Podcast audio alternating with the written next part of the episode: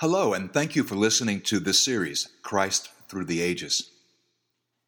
The Jewish scriptures, the Hebrew Bible, was organized in a slightly different way than the Greek or the modern European Bibles. The sections were three the law, the prophets, and the writings.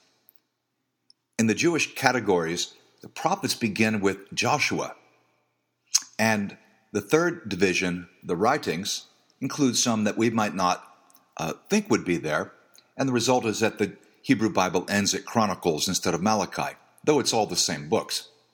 Now, Christ's identity is in the background of every Old Testament book. In our previous lesson, we saw how the five books of the Torah testify to Jesus Christ. And next time, we'll see how the third section, the writings, point to him. But right now, we're going to examine the prophets. Now, not comprehensively, just a smattering. Now, we could start with Joshua. There are things in that book that point to Christ. Or we could look at some of the more obvious and familiar prophecies, especially in the book of Isaiah. Isaiah was the most quoted book in the New Testament, and it's the most quoted scripture in the Dead Sea Scrolls. And there are at least a dozen clear passages in Isaiah. I mean, just off the top of my head, I think of chapter 7, chapter 9, 11, 42, 53, uh, quite a few others. Um, I, I love teaching from other prophetic passages, like Ezekiel has quite a bit of messianic material. My favorite is probably Ezekiel 34, the Good Shepherd passage, where we see the Good Shepherd as God. Micah 5 is popular, not only at Christmas. Malachi 3 and not only shows that the Christ will be uh, divine, but it even tells us that the Elijah figure, John the Baptist, will come first and challenge God's people to clean up their act. Jeremiah is a wonderful book for messianic teaching. Chapter 31 talks about the new covenant. The rules are going to change, everything's going to change, and Jesus picks up on that. But in this lesson, I thought I would dwell on one of Jesus' favorite prophets and one that's always in the background of his words and actions, especially during the Passion Week, and that's the prophet Zechariah. So all the readings now will be from this book, and the uh, the whole book, of course, points to Christ, but especially and most clearly uh, the last six chapters. So chapters nine to eleven, we have prophecy of a shepherd king, a shepherd king, and then in chapters 12 to 14, a universal ruler. Now, you'll find those broad headings in, in other books, but I'm going to uh, begin in chapter 9, and I'll, I'd like to read a very familiar passage. Maybe it's the most familiar in Zechariah for those who are looking for Christ. 9 9. Rejoice greatly, O daughter of Zion. Shout, daughter of Jerusalem. See, your king comes to you righteous and having salvation, gentle and riding on a donkey, on a colt, the foal of a donkey. This is, of course, equated with the triumphant entry. Jesus' triumphal entry into Jerusalem from the Mount of Olives as he comes in at the beginning of the Passion Week, the last week of his life, the week of suffering the week of his death, which will be followed by the resurrection on the Sunday following. So we have here the Christ riding on a donkey. Well, that's really familiar. Now, that's in the Gospels, but there's more uh, in just two verses later. As for you, because of the blood of my covenant with you, I will free your prisoners from the waterless pit. Okay, we had the idea of covenant, and, and this is often found in messianic passages. In Isaiah, Jeremiah, Ezekiel, but, but right here. And remember, I just remind you that Jesus talks about the covenant. For example, the blood of the covenant, uh, which is represented, symbolized in the communion. Also, in this passage, the very next verse, um, it says he talks about restoration, and not only in 9:12, but also in 10:6. Restoration. I will strengthen the house of Judah, save the house of Joseph. I will restore them because I will have compassion on them. They will be as though I had not rejected them, for I am the Lord their God, and will answer them.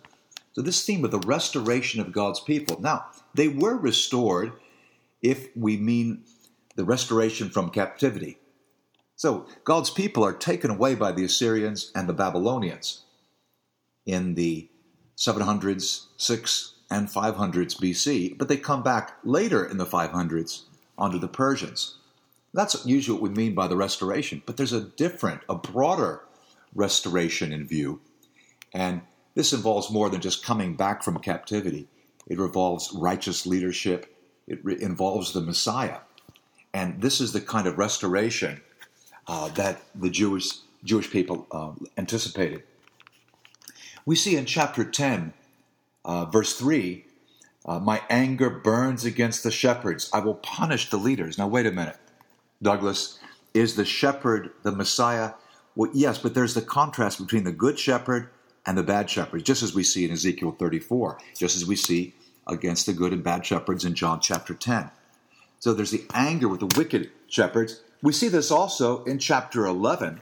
I'll read 15 and 17.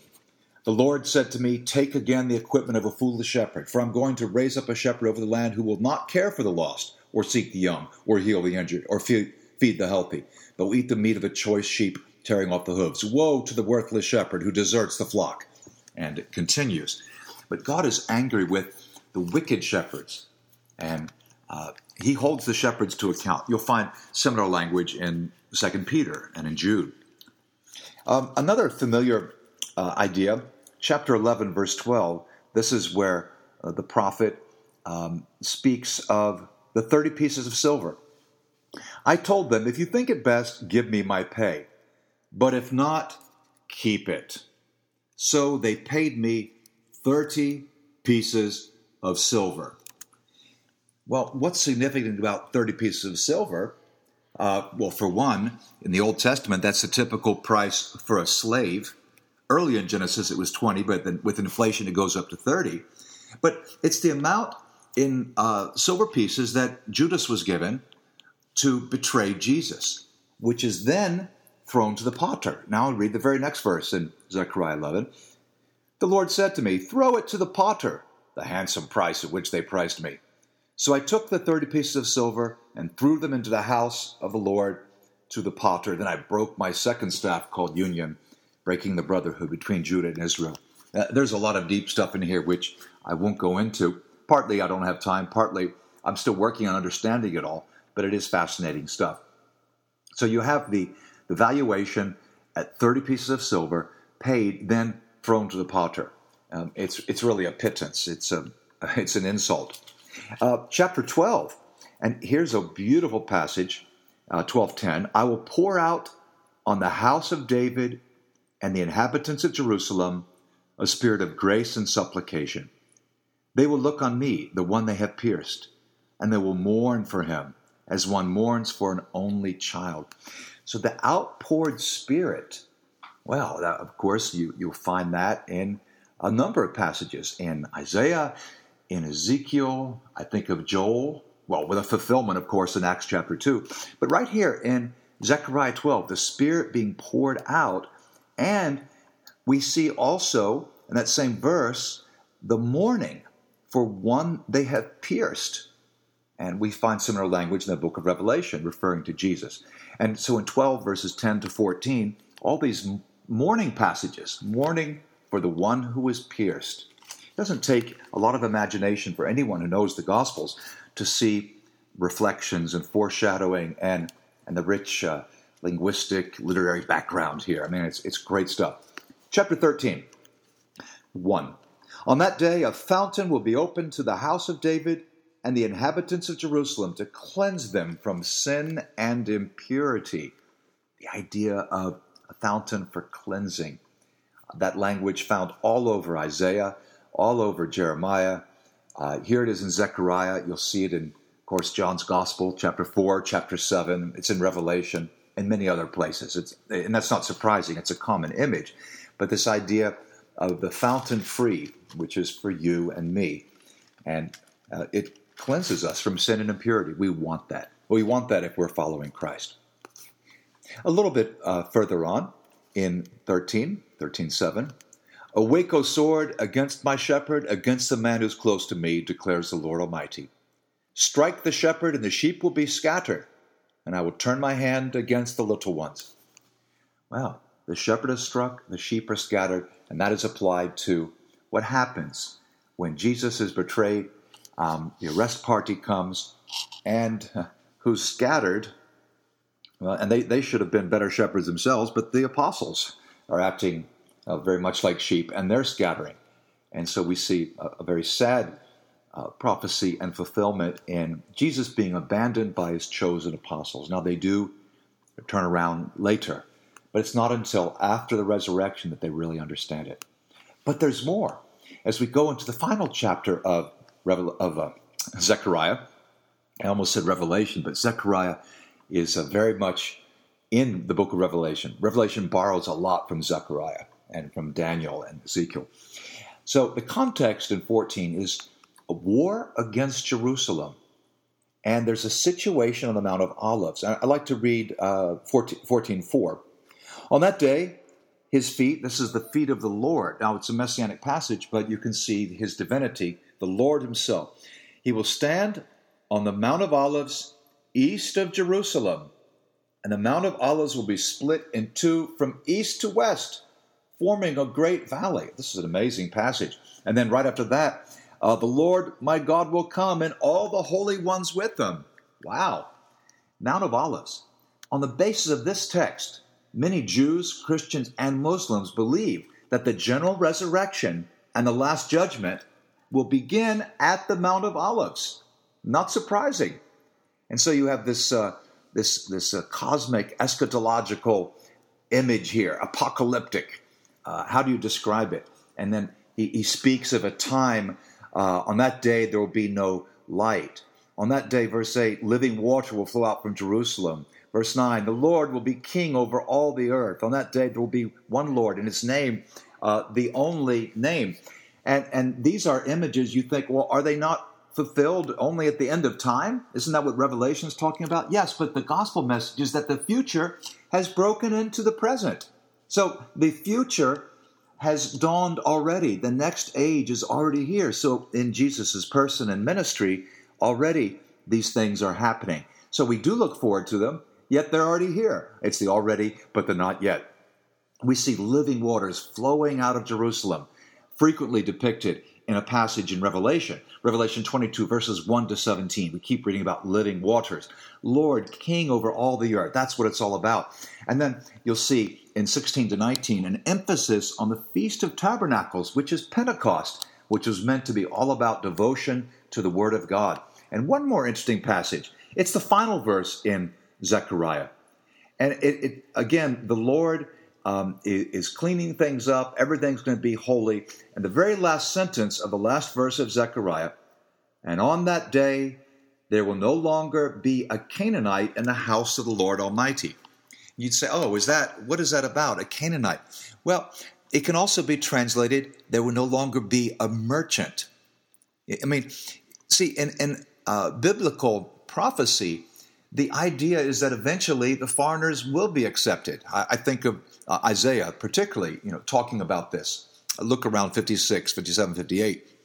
The idea that uh, the temple, God's house, will be a place of prayer for all nations, as Jesus said. But uh, the Canaan, this word in Hebrew, with just a slightly different understanding, is a merchant. And so here we've got uh, selfish business interest. Oh, you'll see this not just in uh, books like Nehemiah, you'll see it in Zechariah just with uh, some the prophets who are in it just for what they can get. But in Jesus' own time, we had merchants in the temple. I don't think his point was that uh, providing a service, even if you charge it uh, for it, is wrong um, in the temple precincts. I think it's a little bit more than that. It's the nature of what they were doing was wrong. Uh, it's it was not only inappropriate, it was wrong, it was unrighteous, and the temple would be cleansed of merchants. Isn't that very much what Jesus does when he launches in and he attacks. Symbolically, of course, the temple courts are huge. The tables he kicked over would have been very few. I mean, people at the other end of the temple courts would have been only vaguely aware of Jesus' action in cleansing the temple.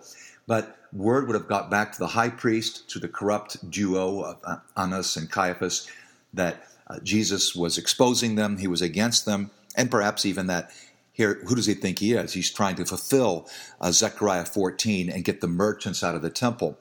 And that's what has to happen.